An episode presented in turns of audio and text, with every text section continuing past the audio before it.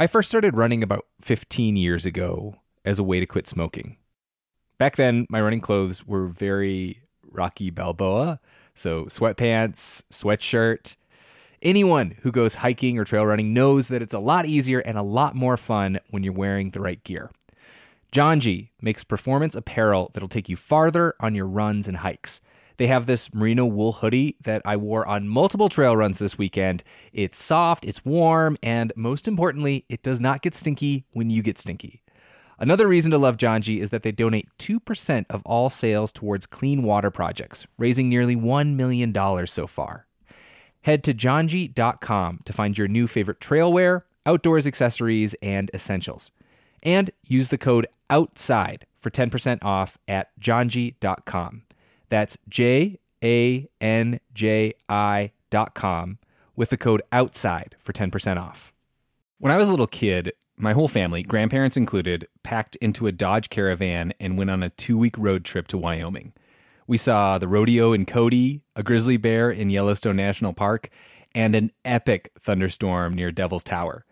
On that trip, I fell in love with the West and the natural world. This might sound cheesy, but it kind of made me who I am today. Wyoming has it all breathtaking hikes, kid friendly museums, two of the coolest national parks in the country. The truth lies west. Discover yours at travelwyoming.com. Think about Valentine's Day, not the stuffed animals and chocolate and cards. Zero in on those flowers. Roses, probably red, probably a dozen of them. But here's a quandary that perhaps you haven't really thought about a lot. Valentine's Day is in February, right? Where the heck are roses coming from in the dead of winter? But that's kind of part of the appeal of flowers on Valentine's Day. When it's all cold and gray, that pop of red will warm any heart. And it's like you're bringing a little bit of the outside in.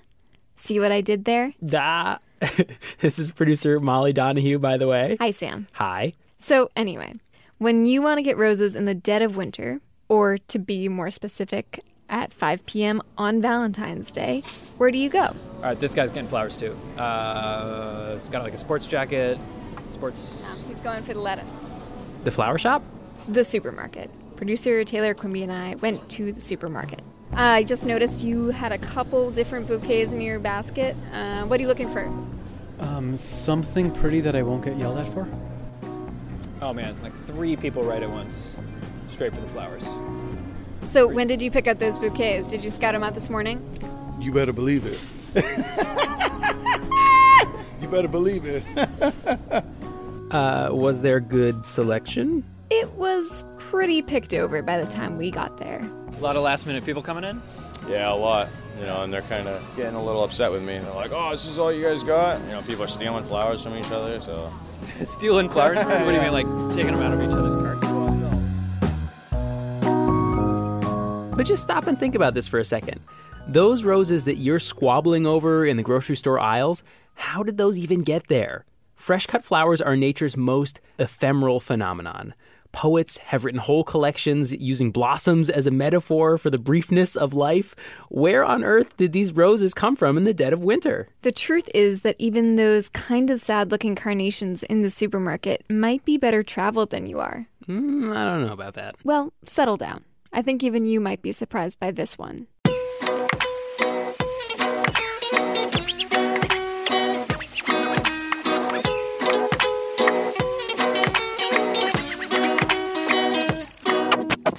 This is Outside In, a show about the natural world and how we use it.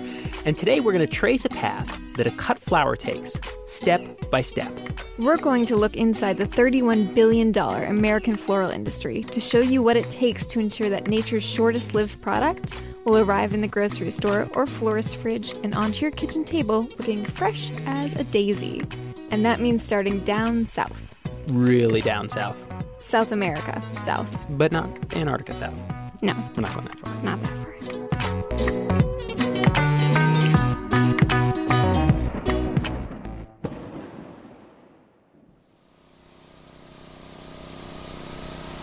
I am in the middle of the invernadero, as we call it. It's white plastic.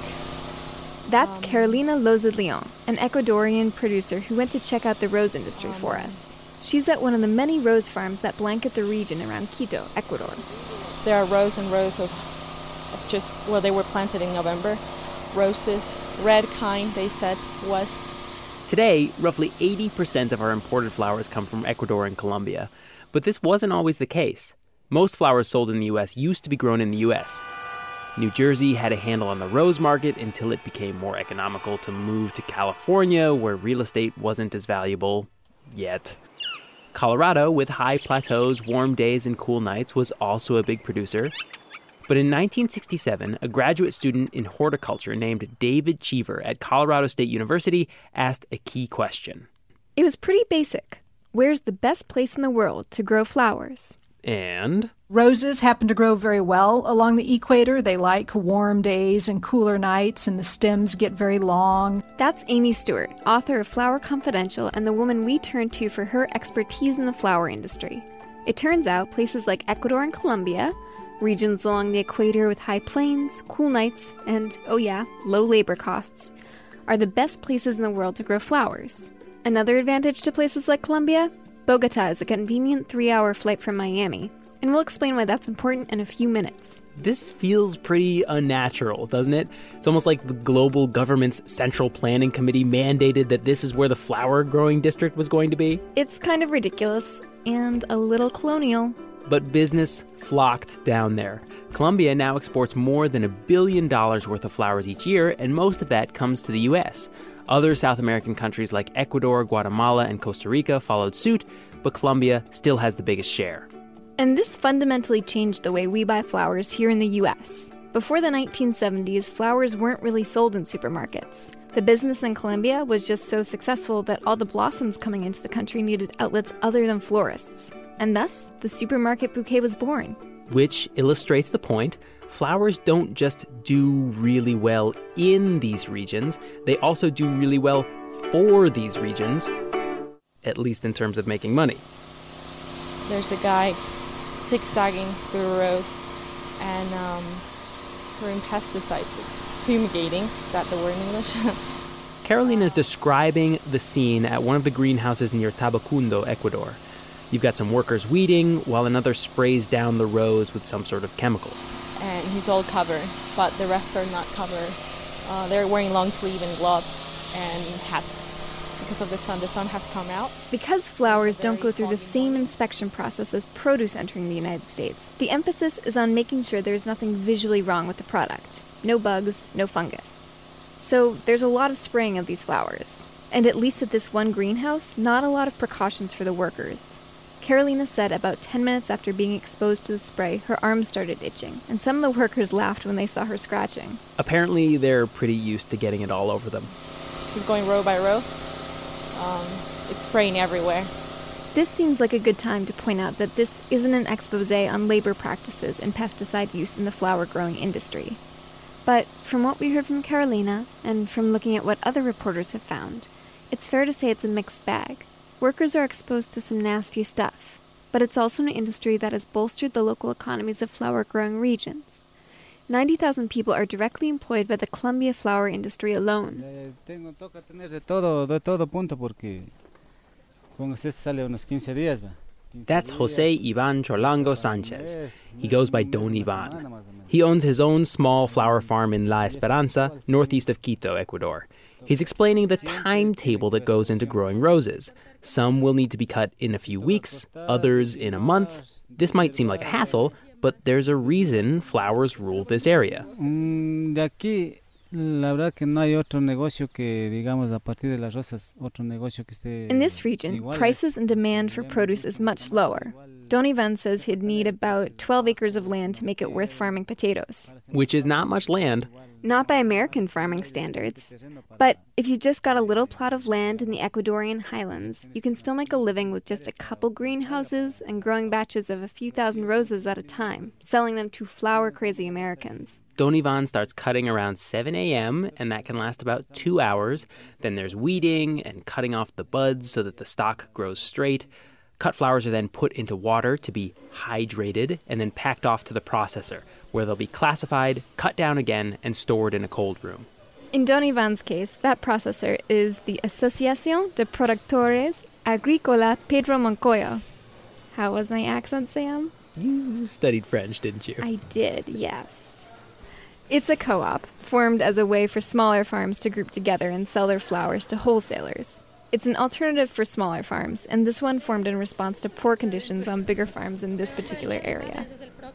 La próxima temporada alta es para la, por el Día de las Madres. que That's Isabel Ramirez, director of the association, talking about the cycle between the two major floral holidays Valentine's Day and Mother's Day. Two big booms for the flower industry that come just a couple of months apart. And for small scale growers trying to satisfy demands, it makes sense to have an association like this handling your sales for you. Someone like Don Ivan can still be in the greenhouse cutting by 7 a.m., while the office handles sales calls on Moscow time.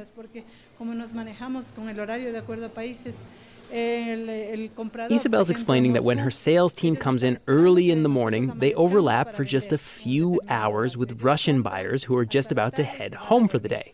Selling to folks in time zones in the US is much easier.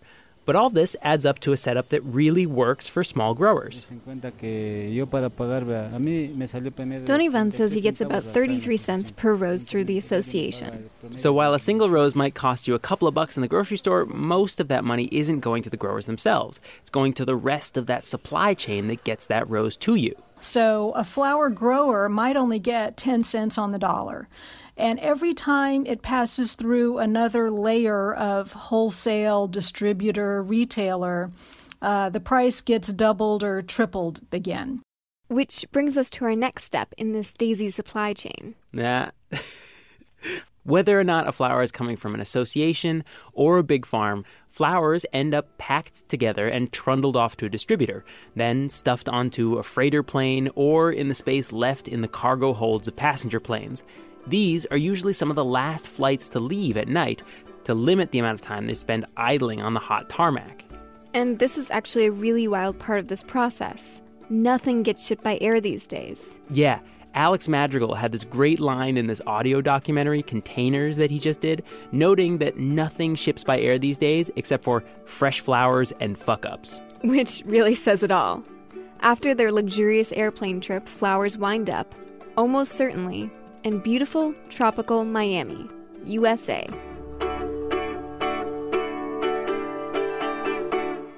But, okay, we had to ask. After all that effort to keep the flowers chilled, why Miami? Most of the flowers in the United States come through the Miami International Airport because they have a cold storage facility there that's ready to receive flowers and food.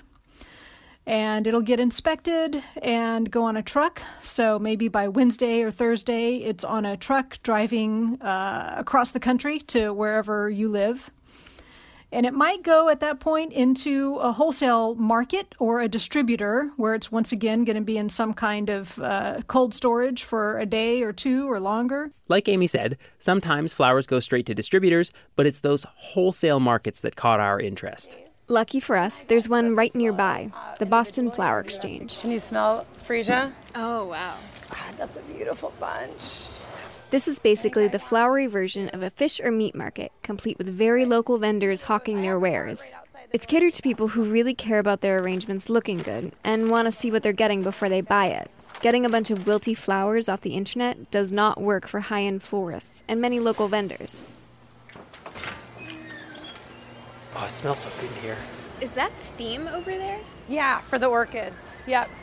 That, by the way, is Emily Herzig. She owns a floral design studio up in Littleton, New Hampshire, and she was nice enough to let us tag along with her. Anyway, th- those are actual olive tree Branches? branches from olive trees, yes. So, this is like what Home Depot wishes its orchid selection looked like. Three. Home Depot's got orchid envy. Oh my god. But before we get too far into this, we need to make one thing clear. One does not simply walk into the Boston Flower Exchange. Oh no. Oh, okay, I'm sorry. Okay. Sorry about All right. that. All right. I'm super sorry too, Tony. I didn't realize I Okay. didn't talk to the right But people. you'll have to stop now. Yeah. Okay. It turns out the Boston Flower Exchange actually has some really tight security restrictions. Not just recommendations. I had to call two separate public relations firms to get permission to record, but eventually they gave us the green light. Right, we, we obtained our proper permission. That's Bob. Uh, The morning Emily Herzig allowed us to piggyback onto her trip to the exchange, she was picking up the raw materials for her floral designs little fruit tree branches, funny little bunches of leaves, and yes, flowers. I went up this way, you guys. it was like really crowded over there, and I'm dangerous with these carts. All the while, burly guys in the background hefting entire magnolia tree branches, you know, lots of little pansies, miniature orchids. And the smell. Even for those of us, Sam, who can't smell freesias. Ugh. But while Emily was piling up her double decker cart at one of her vendors, we learned one of the core tenets of coming to a place like the Flower Exchange. It's not the volume here, it's the quality. That's Chris Goodman, one of Emily's suppliers down at the market. He started working summers in his family's flower shop in high school, and he's still here 25 years later. And he has surprisingly global connections. Guesstimate, you don't have to count them all. 10, 12, probably, quite a few. Those are different countries he's counting up. I know earlier we explained that 80% of the flowers imported to the US come from South America, but that last 20% are coming from all over the world. Wait, Canada? Yeah, a lot of stuff comes from Canada. Which, if we're being totally honest, is totally wild. It is. Question. Okay, so you've got to have relationships with people all over the globe. How do you do? Like, how do you find them? Good question. They find us, actually. Doesn't it sound like they're all in like the flower Illuminati? Secretly controlling your holidays since the 1970s? Yeah, it kind of does. But so while there are certain trade routes that are much more popular, we get most of our flowers from South America, Europe relies heavily on Africa, this is a global industry. And it has to be, because when a person is getting married, they don't really care that Lily of the Valley is out of season. So their hardworking florist will haggle with their wholesaler and they'll track down some Lily of the Valley from Japan for a price. So, does it ever kind of amaze you how much goes into this business? Yeah, and I I definitely like am amazed at how much floral product we consume as an industry. Like I definitely stop myself sometimes and just like look at my studio and, and from one day it'll be packed. Like every corner of it will have buckets of flowers and like literally the next day it's gone.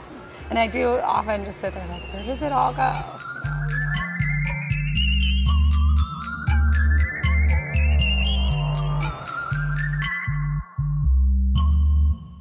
Where does it all go? Well, much of the industry isn't going through wholesale markets anymore. Because most people aren't getting their flowers from the shop downtown anymore. They're either going to a supermarket or they're going to the biggest store on earth, the internet. When I was a boy, I thought flowers were magic. You know what? I still do. I'm Merlin Olsen, and I've seen the magic of flowers. Delight a wonderful dad. Make a special day perfect. The magic of flowers, a magic your FTD florist understands. We're talking about FTD, Internet Flower Juggernauts. To be fair, FTD has been around much longer than the internet. It was founded in 1910 as Florist Telegraph Delivery, and it's not the only big flora business out there. There's 1 800 Flowers, Teleflora, Pro Flowers, every other flower related play on words that you can imagine. And most of these big companies work in a similar way. Let's say you live here in the NHPR studios in Concord. I hope you don't. I hope you don't too. But if you do and you want to send flowers to your friend in Austin, Texas, So, in the FTD universe, you can go to your local florist and place an order with them. They transfer that order to a local florist in Austin through the FTD network. Bing, bang, boom. your florist gets a percentage, FTD gets a cut, and that local florist, thousands of miles away, gets a sale. And that sort of transaction takes up a big part of the flower market. Teleflora claims to have 15,000 shops in its network alone. After a boom in the market in the 1990s, the number of retail florist shops in the US dropped. But the industry value has continued to grow dramatically. Like a lot. In 2015, the US floral industry was worth $31 billion. And at the end of this long and wild supply chain, from a greenhouse in Ecuador to an airport in Miami, to a wholesaler or a market, and then through a retailer to your doorstep, Our favorite spring things. that's still a lot of roses, even when they're going for a couple dollars a stem. Okay, but here is my question Why are roses so popular? Are they just everybody's flower? I don't think so. I think it's more that roses are available and they're in demand. Amy was telling us that the best selling flowers aren't necessarily the best love flowers. They're just the ones we're used to buying. We've gotten used to this more technologically advanced way of growing things where if you want a rose in February, you get a rose in February, even though that's kind of an absurd idea. So if Valentine's Day happened any other time of year, like summer, We might be giving bunches of dahlias, not roses. Genetically modified roses at that, bred for size and color. Okay, but if people want huge, colorful flowers, why not just get silk ones? Sam, oh Sam, have you learned nothing? We can all spot a fake, and I think it's not the point. Like the point is not to have a colorful blob, but the point is to bring some of the some of the outdoors inside. You know, to have something of nature, but also something that's kind of exotic. So yeah, people will spend fifty or a hundred dollars. Oh, Y- you okay? Ugh. For an arrangement that will last, you know, a week or two, looking beautiful, and that's worth it. That's the goal of the industry. If all of this is getting too big, too industrial, if there are too many voices trying to explain this system to you, don't worry. Remember Emily, the floral designer from earlier? She's your other option. Producer Logan Shannon and I visited Emily's studio in Littleton, New Hampshire, where she was gearing up for that other boon of the floral industry wedding season. Wedding season! Woo! Beginning in May, they'll start doing more events, about 40 over the course of the summer, and that's on top of the normal say it with flowers stuff like birthdays and special occasions. Is it in the main ballroom or the presidential? It's in the garden room, which is the small dining room. Yeah. It's like the function. And here she's talking to Emma Brumenschenkel, her assistant and all around right hand woman. What we'll do, um, let's talk about the first two we- weekends. And for all of you who are uncomfortable with the whole flower supply chain thing, the other option is something Emma and Emily work with fairly often local plants and flowers. The American grown flower movement is picking up steam, educating people about the potential profit in flower farms these days. And in Emily's case, she does try to work with more local flower growers, not only because it's popular, but there's a lot of practical reasons too. There's a need for it, and it's environmentally better to be sourcing things from within the United States and cutting down on that carbon footprint of things being shipped over from all over the world. And Amy Stewart made a good point about this too. When you buy local flowers, you're not just supporting a local farmer growing flowers. You may well be supporting someone who's also growing your food and trying to find a way to make that, you know, financially viable for them. This is all well and good. I think we can agree that we're all for farming opportunities and for reducing our carbon footprint, but there's a reason why New England isn't the nation's breadbasket, or whatever the nickname for the Midwest is. Yeah, we're not exactly in a prime flower growing zone up here, which makes sourcing locally a little tricky. Uh, That's actually been more so my challenge about sourcing locally is being able to get enough quantity, you know. So it's really not unlikely for me to source flowers from various sources, the same type of flower. So, yeah, if you want to opt out of this wild and crazy industry, it means no more bouquets on Mother's Day and Valentine's Day. Or at least fewer roses. You know, mix it up. Because there's a reason we pick up flowers from the supermarket or put in a rush order for a bouquet when you've forgotten your friend's birthday, and why silk flowers simply will not do. Like the FTD guy said, flowers are magic. Emily's assistant put it like this With you walk in there and there's nothing, and then we walk out of there and it's like a completely whole different, different world, and it's yeah. I mean, it's definitely so important.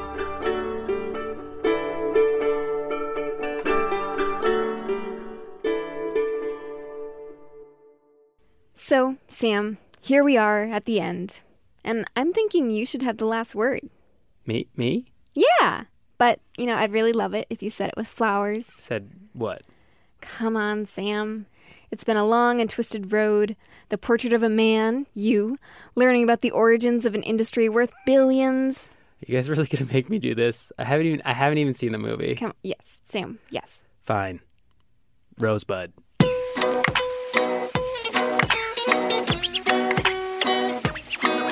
Outside In was produced this week by Molly Donahue and me, Sam Evans Brown, with help from Maureen McMurray, Taylor Quimby, Logan Shannon, and Jimmy Gutierrez. Special thanks go to the Society of American Florists and their CEO, Peter Moran. Also, thanks to Emily for bringing back that bonsai Sam bought and then forgot on her cart. It's doing well in its new home. Our theme music is by Breakmaster Cylinder. If you've got a question for the Ask Sam hotline, give us a call. We're always looking for new rabbit holes to dive down into.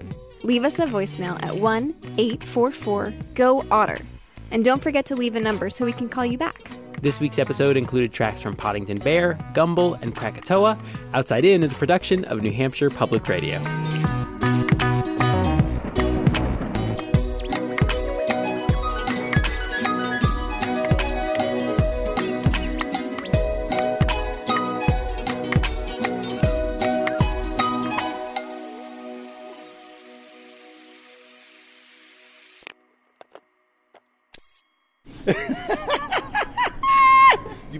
Believe it.